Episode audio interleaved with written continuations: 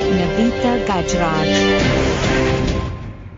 8 o'clock, good morning. Lectures at Wits University will remain suspended today. A large group of students have been protesting since Wednesday against a 10.5% fee increase for next year. Wits Vice Chancellor Professor Adam Habib is expected to meet with protesting students at the university's Braamfontein campus today. Here's Deputy Vice Chancellor Professor Andrew Crouch. We have had these negotiations with the students since March, April of this year, and one of the, in one of the first meetings that we had with him, we agreed on a differential approach to student increases and not across the board. I think the across the board figure was reached after the differential approach in the various courses have in fact been taken. So we've benchmarked all the courses uh, against the market.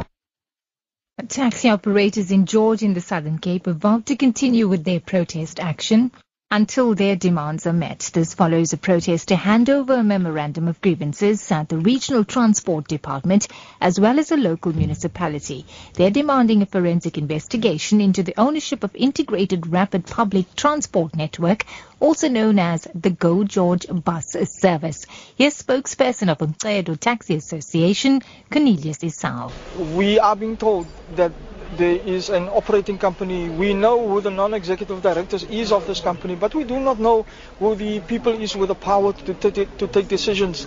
We are saying until such time that we know who the who the ownership of uh, of George Link actually belongs to, um, it doesn't belong to the taxi industry. Further field reports from northeastern Nigeria say there have been at least two huge explosions at a mosque near the city of Maiduguri.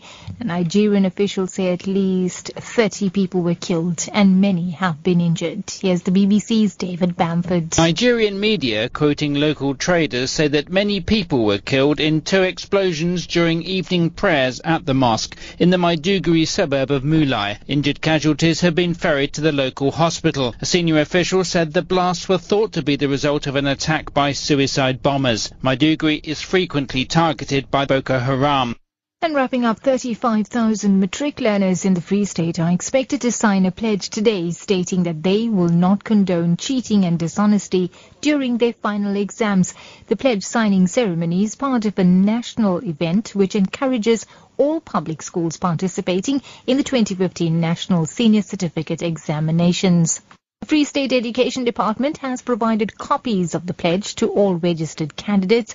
Free State Deputy Education Specialist in Examinations, Molefi Labojoa, says they are well prepared for this year's exams. As the Department of Education, uh, we want to confirm to the province and the nation that we are ready to run the 2015 National Senior Certificate Examinations, and we are proud with the arrangements that all the 36,000 grade 12 learners will be signing the pledge where they commit that they would abide to the rules pertaining to the conduct of examination.